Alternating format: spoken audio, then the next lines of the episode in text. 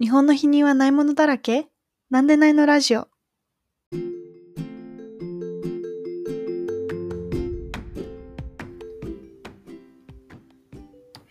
今日も始まります。様々な否認法をお使いの皆さんにとことんお話を伺っていくなんでないのラジオ。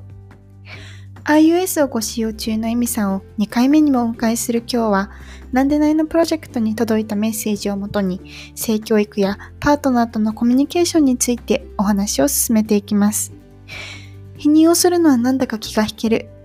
相手が自分のことを見てくれてない気がする。そんな方にはぜひ聞いていただきたいエピソードになってます。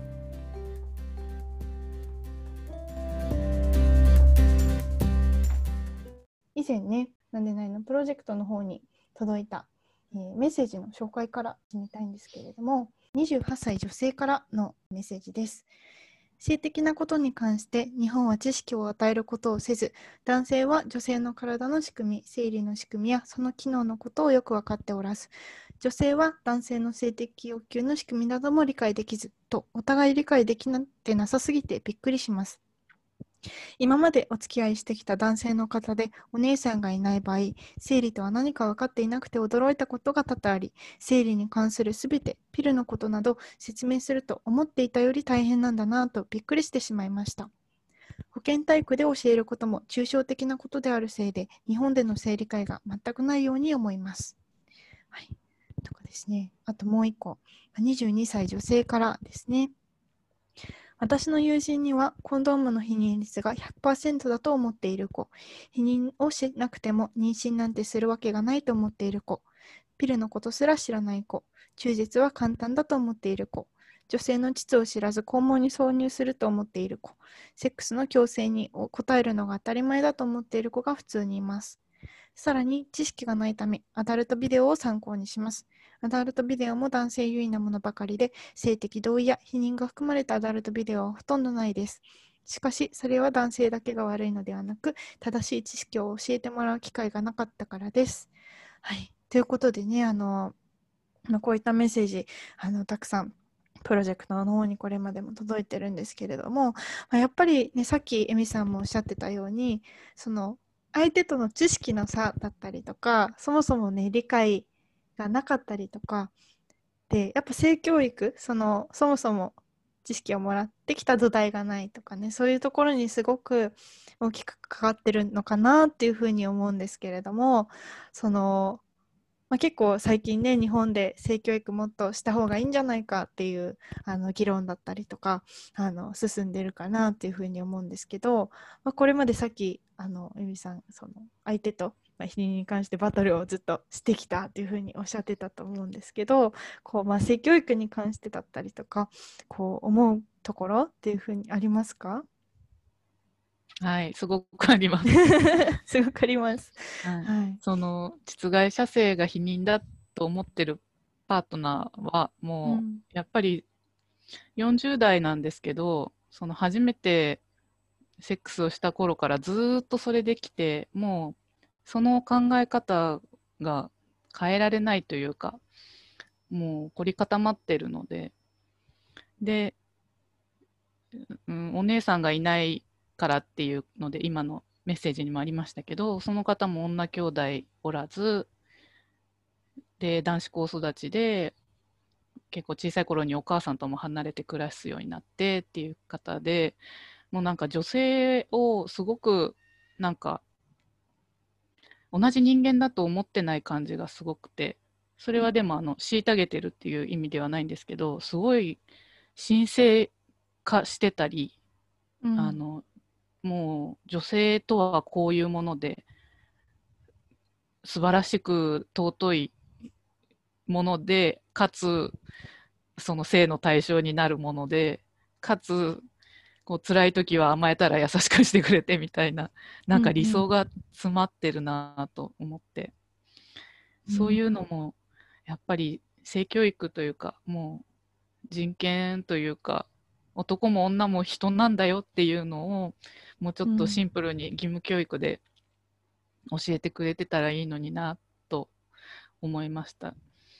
あと、あのメッセージ最初の方の方で、その男性の性的欲求の仕組みもわからないままっていうのがあったんですけど、うん。それは私はすごく引っかかってしまって、あのうんその方の本当に言い言いたかったことというか意図するところはわからないんですけどもしその男性はこう勃起したら射精しないと収まらないとかそういうあの例えば定期的に射精しないといけないものだとかもしそういうのをイメージして仕組みっておっしゃってるんだったらそんなことないからねって言言いたいですね。うん。だしそこが、ま、もし、まあ、生理学的に正しいとしても、それに女性が対処しなきゃいけない理由は全くないので、うんうん。その男性が例えば勃起しました、だから射精するさするのはあなたの仕事だみたいな、あなたのうん。責任だみたいなことをもし言うとしたら、それは男すべてがそうなんじゃなくて、その人の意見なので、うん。なんかそういうところももうちょっとこう男ってこういうもんだみたいな女ってこういうもんだみたいなその主語のでかい話ではなくてうん。人と人としてコミュニケーションを取れたらいいのになと思います。いやー本当におっしゃる通りだなっていうふうに思ってなんかあの、まあ、さっきあのね最初の方へのコメントで理想の塊その女性に対して、まあ、うん男性に対してもねあのしてしまう女性がすることもあると思うんですけどその理想の塊になってしまうとどうしてもその相手の本当の思いとか見えなくなってしまったりとか理解がすごい難しくなってしまうっていうのあるかなと思ってて結構あの同世代のこの悩みとかを見てるとやっぱ相手がそういうの欲したら例えば彼女としてパートナーとしてなんかしなきゃいけない気がするみたいなね。そういう義務感的になってしまって苦しいなっていう風に感じてる子すごい多いなっていう風に思ってて本当に、うん、その人と人とし個人と個人としてねコミュニケーションどどうしたらそうなるんでしょうね。どういう教育したら性教育とかができたらうん。もっとそういうのが伝わるのかな。なんか本当に目の前にいる人の話をまず聞こうよっていうなんか対話の教育とかなんですかね。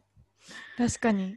うん。確かに。そのイメージ以上にねこの目の前の人にっていうのはね。確かに。なんかそう AV の知識とかうん雑誌のそのその人はちょっと世代が上なんで雑誌なんか男性向けのうん。ホットドッグプレスとかの、うんうん。そこで覚えたことをいまだに言うんですけどうんうん。それよりも私が何をしてほしいとか私うんがそれ好きとか嫌いとかの方を優先していただけると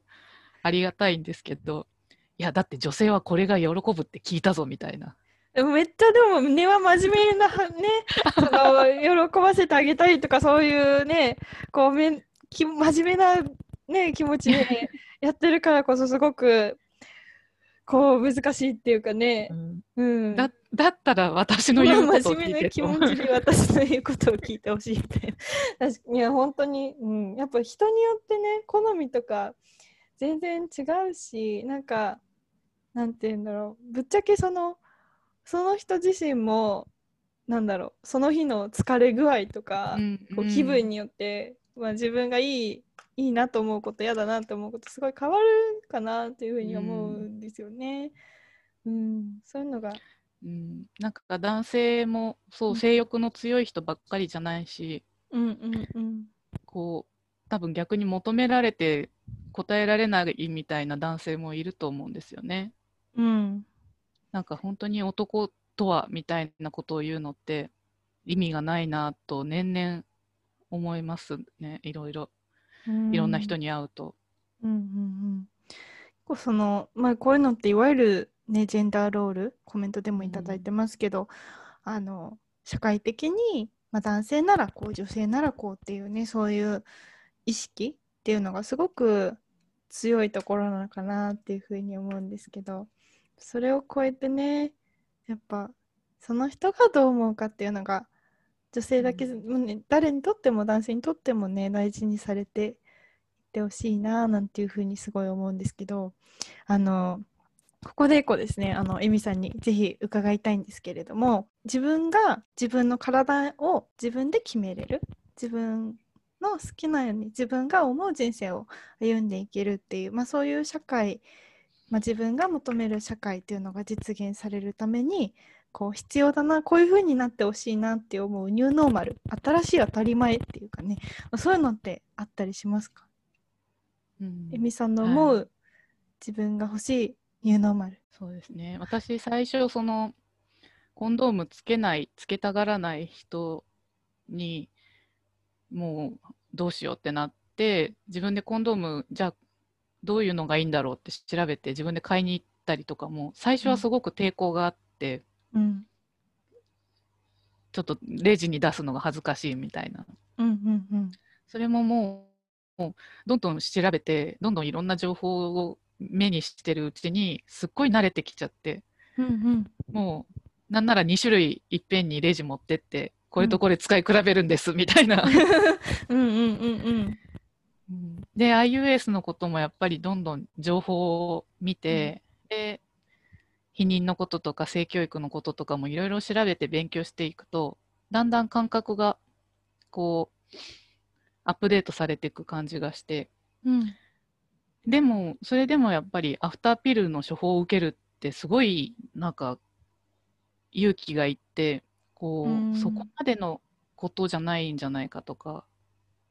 そこまでするか私みたいな、うん、そこまでっていうのがもう今となっては意味がわからないんですけど、うん、なんかすごくこう敷居の高いものだと勝手に思ってるんですよね。うんうんうん、なんでそういうスティグマもうそれもスティグマだと思うんですけど、うん、そういうのもやっぱり正しい情報だったりこういろんな幅広い選択肢をどんどんどんどん目にすることでだんだんアップデートされると思うので、うん、やっぱりニューノーマルはこういう今やってるラジオもこの「なんでないのラジオ」もそうですけどこういう情報をもうどんどんどんどん発信してで受け取る人はどんどんどんどんそれを吸収してで古い情報からどんどんアップデートしてこれが普通になっていったらいいなそれがニューノーマルかなって思います。ありがとうございます。そうですよね。なんか本来だったらその避妊だったり、まあ、緊急避妊も含めてその自分をの体を守るっていうすごいある意味さ必要最低限な当たり前のことであっていいはずなのになんかそれを実際に使うっていうとさっきおっしゃってたようにそこまで？みたいな。そのそこまでっていうのにはやっぱそんなに何て言うんだろうね。なんか回数すごく多くしてるわけでもないし、うん、たくさんの相手としてるわけでもないんですけど、うん、1人と年に1回でもそれで妊娠する時はするしなっていう。そう。多分女性はその不安はずっと妊娠したい人以外はずっとついて回りますよね。いや本当にそうですなんかあの前に聞いた話でそのぶっちゃけその女性が妊娠したい時期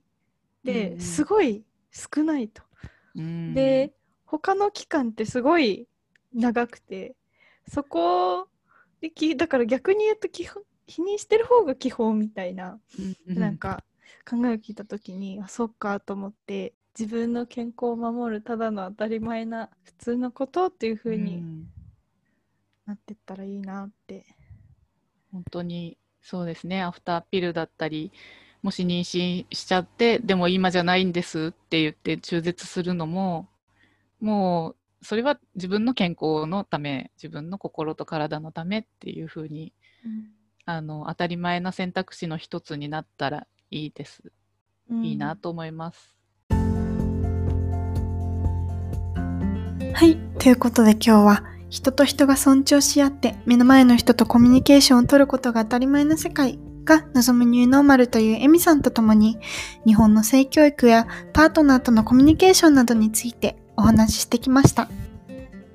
次回はスウェーデンから避妊インプラントをご使用中のマチルダさんをお迎えします。